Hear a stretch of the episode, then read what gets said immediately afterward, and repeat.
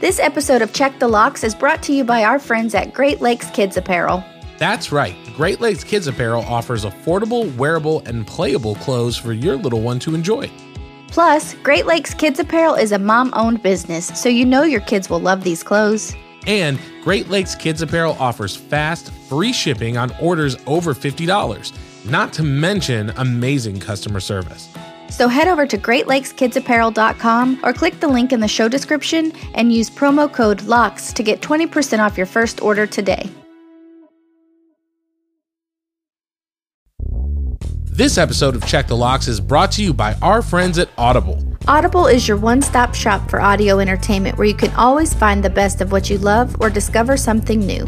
That's right. Audible offers an incredible selection of audiobooks across every genre, from mysteries, thrillers, biographies, and of course, true crime. And as an Audible member, you can choose one title a month from their catalog to keep forever, including the latest bestsellers and new releases. Audible members also get access to thousands of podcasts from popular favorites, exclusive new series, and this very podcast you're listening to now. Plus, the Audible app makes it easy to listen anytime, anywhere. While traveling, working out, walking the dog, doing chores, Audible makes listening anywhere easy. And best of all, Check the Locks listeners can try Audible for free for 30 days. So head over to audibletrial.com slash check the locks or click the link in the show notes to start enjoying Audible today. Warning Check the Locks podcast is a true crime podcast and may contain graphic descriptions of violence, murder, sexual assault, and more. Check the Locks podcast is not appropriate for all listeners. Listener discretion is strongly advised.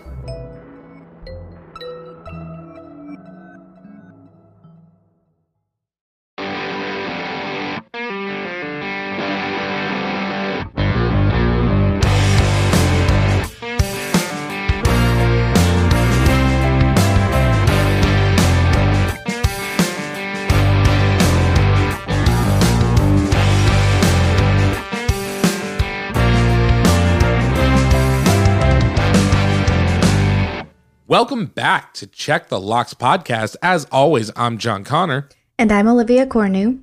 Saying thank you for joining us this week as we dive into another truly terrifying true crime case. Olivia, last week was my episode. It is your episode this week. You gave me a little sneak peek as to who you were working on, like we usually do. I am super excited, but before we jump into it, how are you doing? This is a late night recording session. It is about seven minutes shy of 12 a.m. right now. Uh, so, how are you doing? I know I'm struggling to keep it together. Are you at the same kind of plateau as I am currently? I just want to let y'all know that I am up about mm, four hours past my bedtime. It is now the witching hour in my house where the animals decide to go rogue. Um, so we're just going to kind of deal with that as we go as we're recording the podcast tonight. But overall, I'm doing pretty good. How's your week been? It's been pretty good. As always, I always look forward to recording this podcast. So thank you for burning the midnight oil with me. If there was anybody I had to be up with doing a podcast at midnight, I'm glad that it's you. Wouldn't choose anybody else. So well, that's good to know. That sounds like job security. It is definitely job security. And listeners, just so you know, this one might get a little weird because again, it is very late. So hang in there with us. Olivia, again, you sent me a little sneak peek super excited to hear about it, but why don't you tell the listeners at home who are we going to be talking about this week? This week we're going to talk about the Black Widow, who is Stacey Ruth Castor. Ooh, okay. So Black Widow, it's a lady. I think mm-hmm. I know what's going to happen. I think Black Widows eat their mates, if I am correct. So again, super excited. I'm already intrigued. Should we just go ahead and jump on into it? Oh, absolutely. Yes. And t- you are correct. A black widow, when she is done mating, will kill her mate. Am I right, ladies? Stacey Ruth Castor was born in Clay, New York on July 24th, 1967. Her parents were Jerry Daniels and Judy Eaton. Stacey met her first husband, Michael Wallace, when she was just 17 years old in 1985. Some say that Stacey knew right away that she would marry Michael when she first met him. Stacey and Michael then married 5 years later. She was employed by a dispatch company and her husband was a mechanic.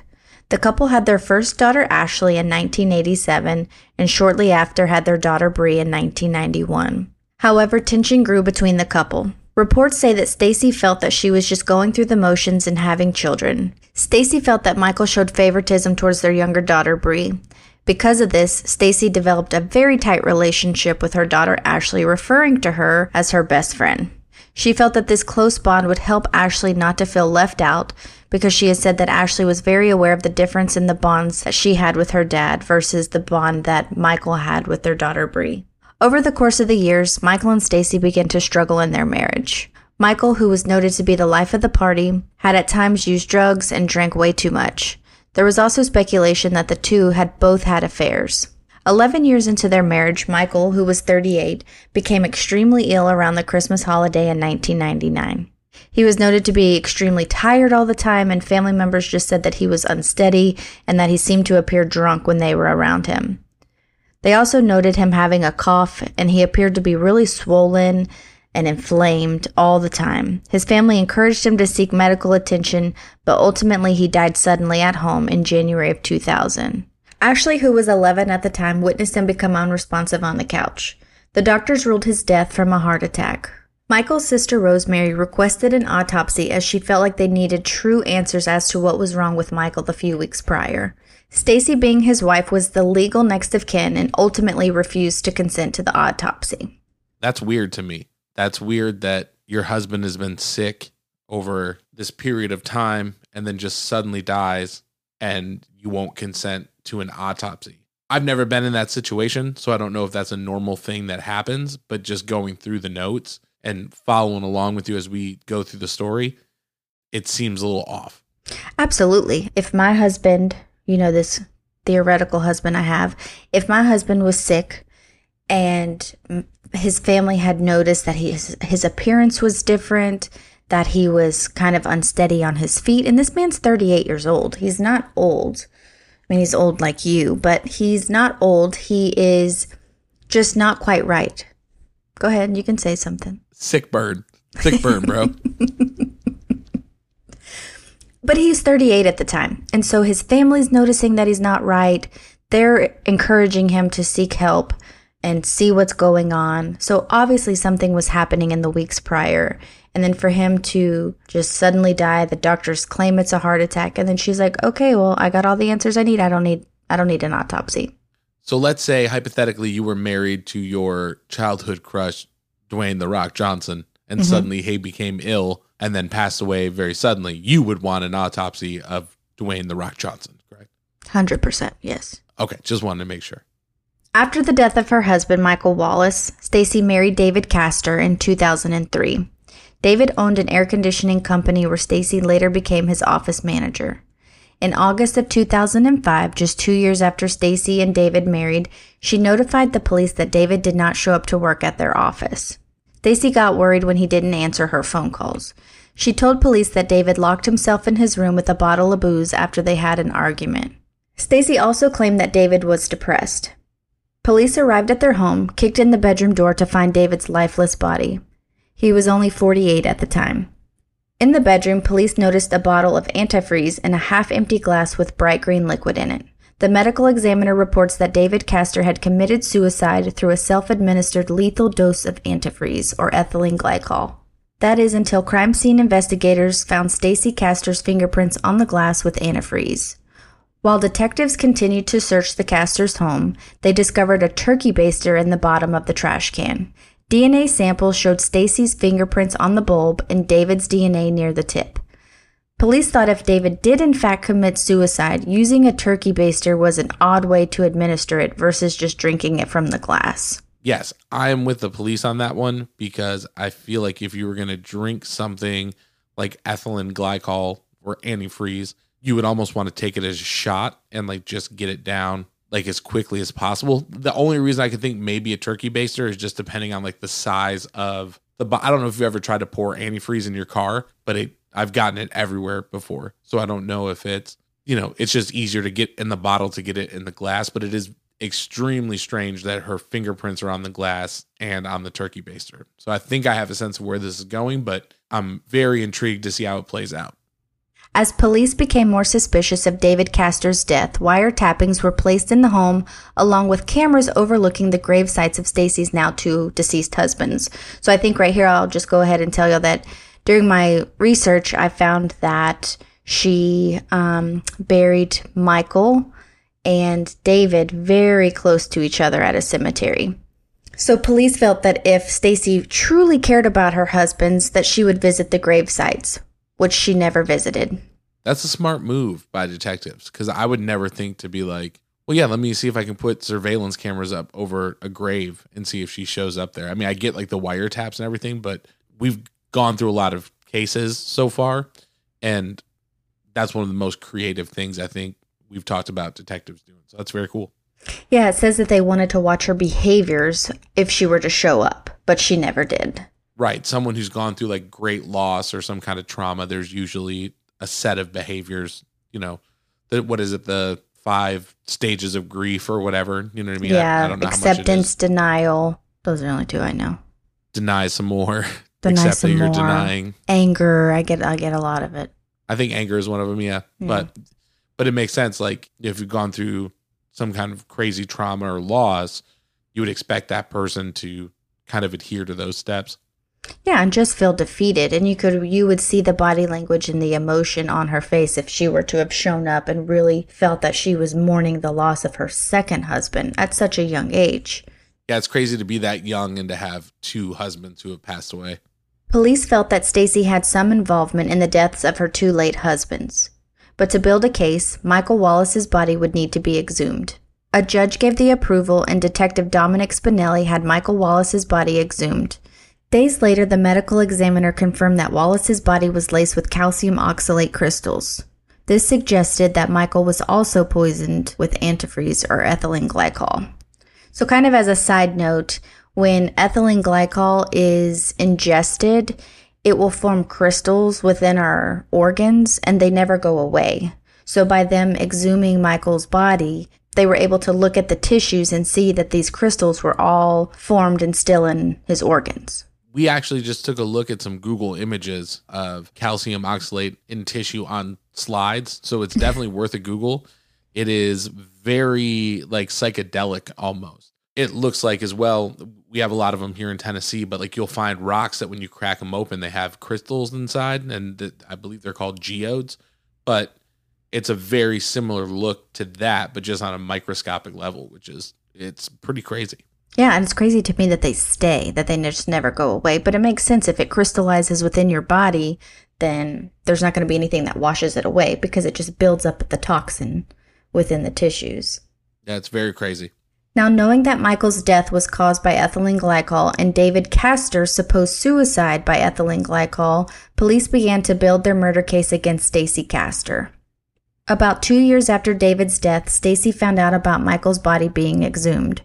She was worried that the police were starting to think she was guilty. Stacey, paranoid, developed a plan to set up her best friend and daughter Ashley by framing her for the murders of her father Michael and stepdad David. Mother of the Year award. Goes to Stacey Castor. Absolutely awful. Ashley was informed of her father's autopsy reports confirming that he was killed by ethylene glycol and not a heart attack. Ashley, upset, visited her mother to discuss the horrific news. She had alcoholic drinks with her mother and later reports that she thought that the drinks had an odd taste. 17 hours after meeting with her mother, Bree, Ashley's younger sister, found her comatose in her bed. Stacy called 911 and Bree left her sister's side momentarily. When Bree returned, she saw a handwritten suicide note. In this note, Ashley claimed to confess to the murders of her father Michael and her stepfather David. A toxicology report revealed toxic levels of painkillers in Ashley's system. Thankfully, Ashley pulled through and was eventually questioned by the police about the letter she left behind. Ashley had no idea about the letter the police were suggesting she wrote. Her last memory was having cocktails with her mom, and Ashley denied writing the letter or attempting suicide. So, can you imagine being in a coma, one, or heavily sedated, we should say, and then waking up to the police at your bedside accusing you of one, committing suicide, and two, writing a letter that you killed two of your fathers? Like, I can relate to this a little bit, not in the sense that I've ever been comatose on pain pills, but I have two dads. And if I were to awaken and I have police investigating me, like, hey man, you left this letter saying you killed both of your dads, I would be like in shock. Yes, it is an insane premise to think that you slip into a coma again or a deep sedated sleep and then you're being questioned for murder. As you were going through, my first thought was like, okay, Stacey, this is number 3, right? Like you're developing a pattern here, but as I thought about it and we talked about the police questioning, I was like, oh, well it would make sense like to an outsider. Yes, it happened to her father, her stepfather, and now like did she do it to herself? But it just seems unlikely that a girl of her age at 11 would be like i'm going to poison my dad with antifreeze you know what i mean i don't even know how an 11 year old would know to do that Or even know what antifreeze is. I don't even think I Right. learned what that was until I started driving. yeah at 11 you can't even say ethylene glycol i'm old as you always tell me and i had to ask you how to say it like three times today so Yeah, yeah, you're pretty old. burn Stacey was arrested in September 2007, just days after Wallace's body was exhumed. Police were able to confirm that Ashley's suicide letter was a forgery and created while Ashley was away at school. Stacey continued to claim her innocence and Ashley testified against her mother, stating that she did not write the letter nor kill her two fathers. Castor's attorneys argued that Ashley, who at the time was 11 years old, had motive to kill her father Michael because she was jealous of his and Bree's relationship. Prosecutors examined Stacey, who claimed that Ashley's only reason for killing Michael and David was because she was mentally ill. They claimed that if Stacey felt her daughter was mentally ill, she would have sought out counseling for her. Prosecutors felt that if Stacey was truly innocent and had lost two husbands tragically, she would have reacted to Ashley's comatose body sooner than 17 hours.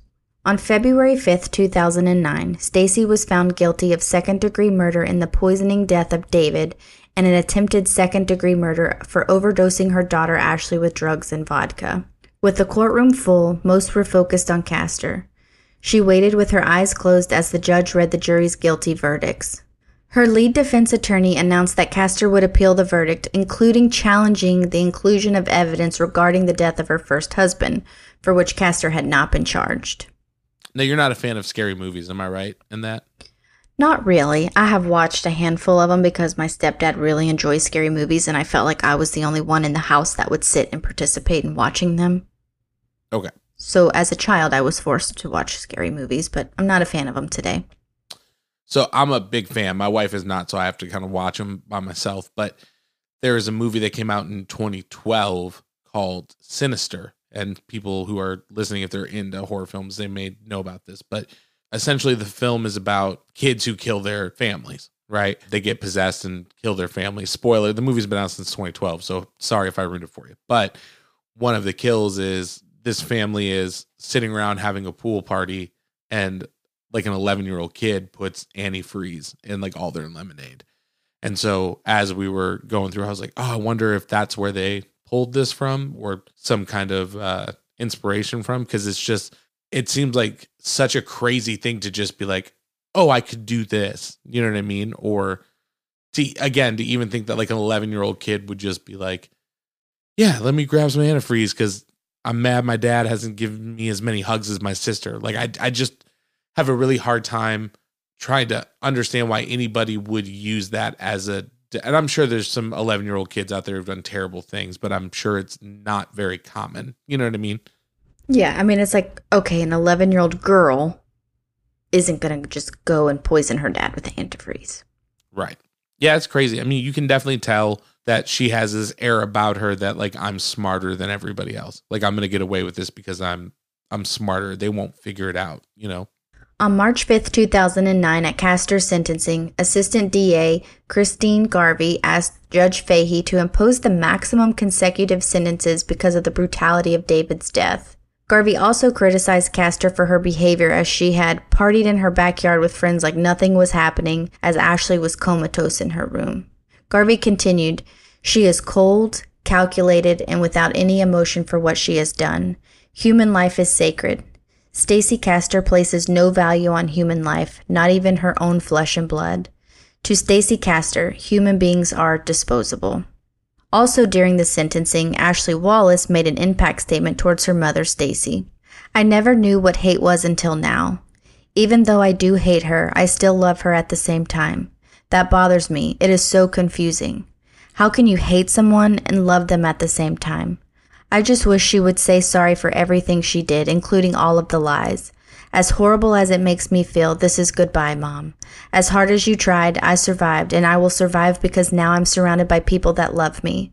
I'm going to do good things in this world despite making me, in every sense of the word, an orphan. That's a brave kid. Yeah, I mean, she's an adult at this time. You know, she's going through these emotions of one, she's lost her dad. Then her mother brings in another man when she's young. She loses that man as well. And these these guys are young. You know, they're 38 and 48 when they die. And then she is poisoned by her own mother. And then being accused by her mother or set up by her mother that she's the one who murdered them. Like that is not a mother's love. Well, what's crazy is she was born in 1987. So she would be two years younger than me. So old, but not that old, right? But the sentencing was in 2009. So it would have only made her 22 at the time. So for this 22 year old kid just to get up and be able to address her mom in that way, I don't know. it just seems like it's very brave, you know? Yeah, absolutely. I mean, that's how she, she's just saying how she's feeling. Like she, it's her mom you just automatically love your mom as a child. And then to feel this anger and hatred towards someone that you love so much and that is supposed to be the most supportive and loving and nurturing person to you, the person who gave you life. I, I, I can't even imagine.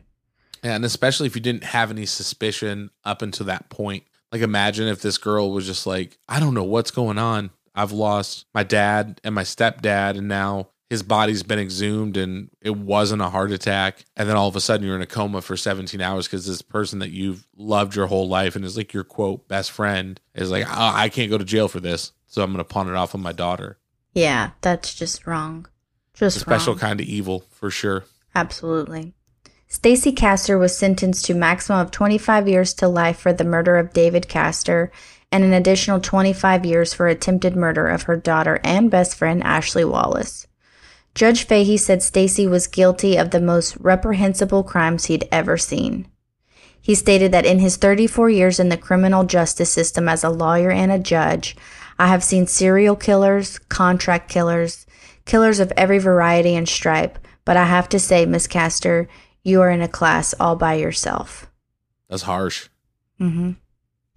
I mean, true, it was revealed several years after Stacey's arrest that her method for murdering Michael was poison, specifically with various cocktails of antifreeze fed to him slowly over a period of months. So to say that Michael Wallace died a slow, agonizing death at the hands of his wife is not an understatement. Not at all. Castor claimed her innocence and appealed her case for years. Her final attempt at appeal was in 2015. She died in June of 2016 of a heart attack. Even though she was only tried and convicted of the murder of David and attempted murder of Ashley, family and authorities feel that Stacey was responsible for the death of her father, Jerry Daniels. Plot twist. Geez, there's another one? Mm-hmm. See, these are the things that I like about your cases, right? Because this reminds me very much of the Antoinette Frank case hey, by the way, she did all this terrible stuff. And at the end, you're like, hey, and let me tell you about how she killed her dad and has never been charged for it. This is the second father killing where we're just like, it happened. I don't know what to, you know, we can't do anything about it. So, oh, just wait. Yeah, yeah. hit me with these details. Jerry Daniels was hospitalized in 2002. And so this is happening right before she married David Castor because she married him in 2003. Her dad was hospitalized for some sort of lung ailment. It was reported that Jerry was getting better and close to being discharged from the hospital. But the day after a visit from his daughter Stacey, Jerry Daniels suddenly dies. Family members say that during the visit, Stacey had brought an open can of soda for her father to drink. After his death, Stacey had her father's remains cremated and she was also the executrix of his estate. So now we have her murdering her first husband, murdering her father, and then murdering her second husband, and then attempting to murder her child. I definitely understand why they call her the Black Widow. Mm-hmm. When she's done with them, she's done. I can't wait to get into the deadbolt test because I do have what I feel like is a personal connection. So I don't know, should we just jump into it because I have something that I want to share with you and the listeners?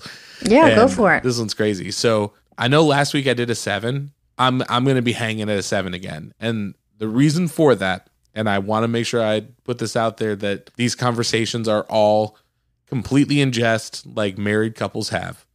But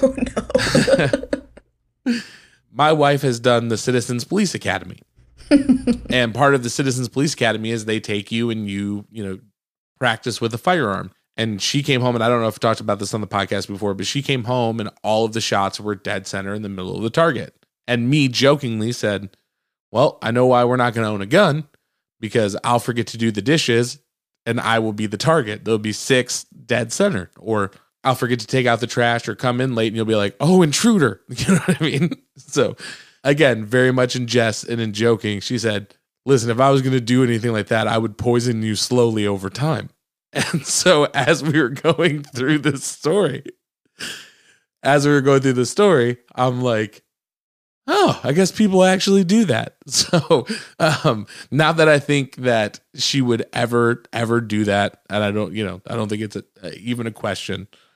But the fact that somebody that you love, you marry, you buy a home with, you have children with, and then just one day they decide that, you know, they're going to start spiking your drink with antifreeze and and just kind of watch you deteriorate over the course of months and like know what they're doing to you is is terrifying to me.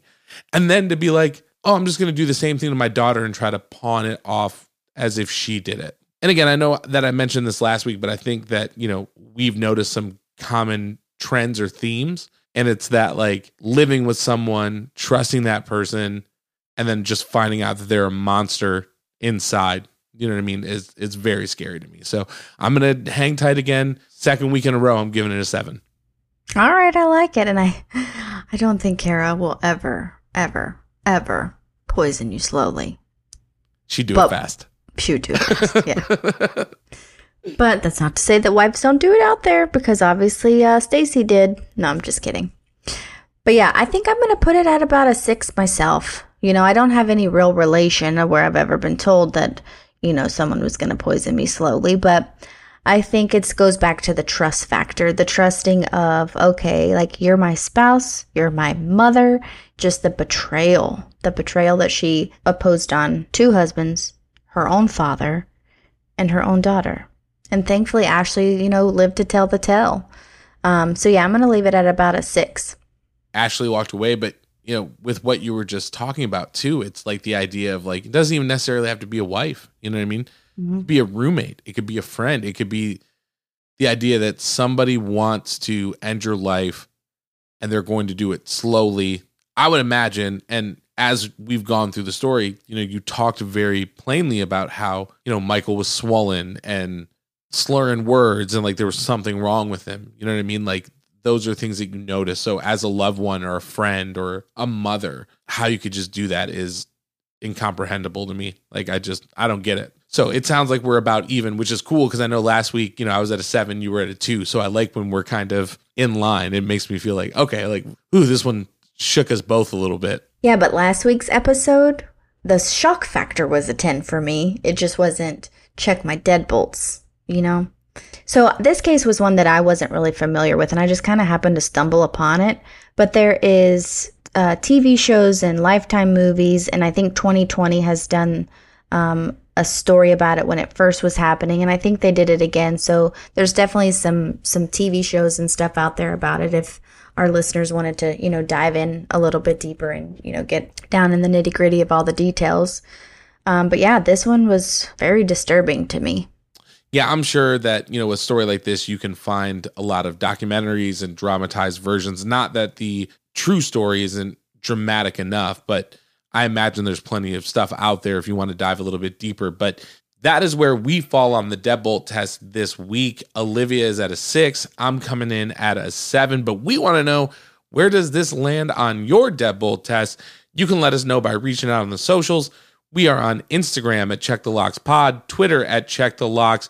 The show notes for this episode, you can go in, click the link, join our Facebook group. I say it all the time. Best place on the internet. We are in there hanging out every day. Everyone is so nice to each other. It's it's crazy to be part of a group on the internet where you just are like, I like everybody here and nobody's being mean to each other and just lifting each other up. It's it's really, really cool. Yeah, it's really nice to have a safe space on social media, I will say. And I really enjoy our listeners. Yeah, I mean everybody there is just amazing and I you know, we haven't seen one person be rude to anyone or anything of that nature and like you said on the internet that is just not something that you run across very frequently, you know. So thank you to everybody who participates in the group and if you would like to join that community, if you'd like to interact with us and the other members, go into the show notes, click that link. We would love to have you as part of the Check the Locks family. Olivia, I need a palate cleanser that is not antifreeze after that story. I think we should read a five star review. What do you think? Yeah, let's read a five star review. Do you have a voicemail for me this week? I don't. I don't have a voicemail. Guys, if you want to leave a voicemail, head over to checkthelockspod.com. There's a little voicemail icon on the page. You can click it, leave a voicemail. Additionally, if you want a little cheat code, you can go into the show notes and there is a link to leave a voicemail right in the show notes as well. So join the Facebook group, leave us a voicemail. We want to hear from you. What did you think about this week's episode? And every week that we don't have a voicemail, Olivia gets sad. And Yeah. that's my friend. I don't like seeing my friend sad. So leave us a voicemail so we can play them on the show. But we still love doing these five star reviews too. So Yes, they make me happy too. This week's five star review is from Melly1974. They said, You two are doing an amazing job with your podcast. Honestly, unsure how I fell upon it, but so thankful I did. You are actually my first podcast that I've ever listened to, sitting on the edge of my seat for a lot more episodes. That's awesome, Melly. I'm so happy that we're your first podcast. Like, that is so cool to me. and I definitely agree. Melly, so happy that you were enjoying the show. And, you know, Olivia, I don't know if you know this, but there's something like 4 billion podcasts out there. So the fact that, like, out of all the podcasts that Melly could have landed on for her first show, we're that show. It is truly an honor. So thank you, Melly, for listening and leaving the review. It means so much to us. And again, just so cool. I, I don't even have words for it. It's awesome. Yes, so thanks, Melly, for reaching out and letting us be your first podcast experience. Super cool. I'm so excited about that. That trumps not having a voicemail just by you reaching out, leaving us that five star review, and listening to us for the very first time in your podcast experience. So thank you, thank you, thank you. Yes, thank you again so much. And Melly, we would love to send you some stuff just to say thank you for leaving the review. We've got stickers, we've got buttons, we've got magnets. I was actually thinking about making a pee out your potassium sticker. We have t shirts. I don't think anybody's gotten them because it is literally a giant banana that is urinating that says pee out your potassium. I think it might be better on a sticker, but look out for those. But Melly, we would absolutely love to send you something. Hit us up on the socials again. That is Instagram, check the locks pod, Twitter, check the locks. You can message us in the Facebook group. If you are not a social person, totally understand. Head over to checkthelockspod.com. Click that email button. You can send us an email and let us know where to send it. We will get you some gifts out. Olivia, if somebody wants to have their five star review read on the podcast, what do they need to do? Hop on over to the Apple Podcast app, go to our Check the Locks homepage, scroll all the way to the bottom, click all five of the stars that you see, write us a review, tell us what you think. We'd love to hear from you guys. So make sure you hop on over to the Apple Podcast app and leave us a five star review. That's right. Head over to Apple Podcasts, click those five stars, leave us a review. Let us know what you think of the show. Again, I know we've talked about this before, but every review helps. It's going to help us get into recommendations. When people are listening to other podcasts, it's going to get us in front of more people, help our community grow. So it is more valuable than you know. If you've already left us a review, thank you, thank you, thank you. We cannot tell you how appreciative we are. We love you guys. Thank you so much. If this is your first time listening or you've listened to a bunch of episodes, you haven't submitted a review, please do it because it's going to help us. And number two, when we read it on the show, we're going to send you some free stuff. So thank you. That is it for episode number 16. We're officially closer to 20 than we are to 10.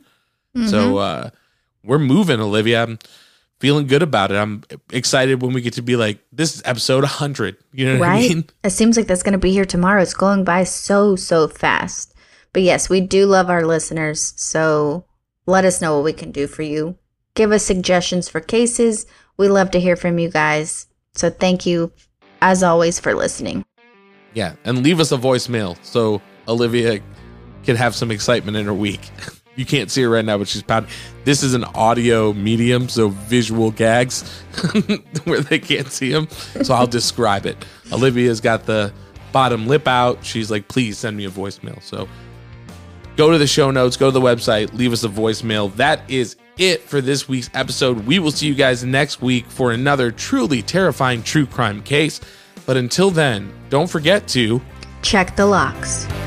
see it.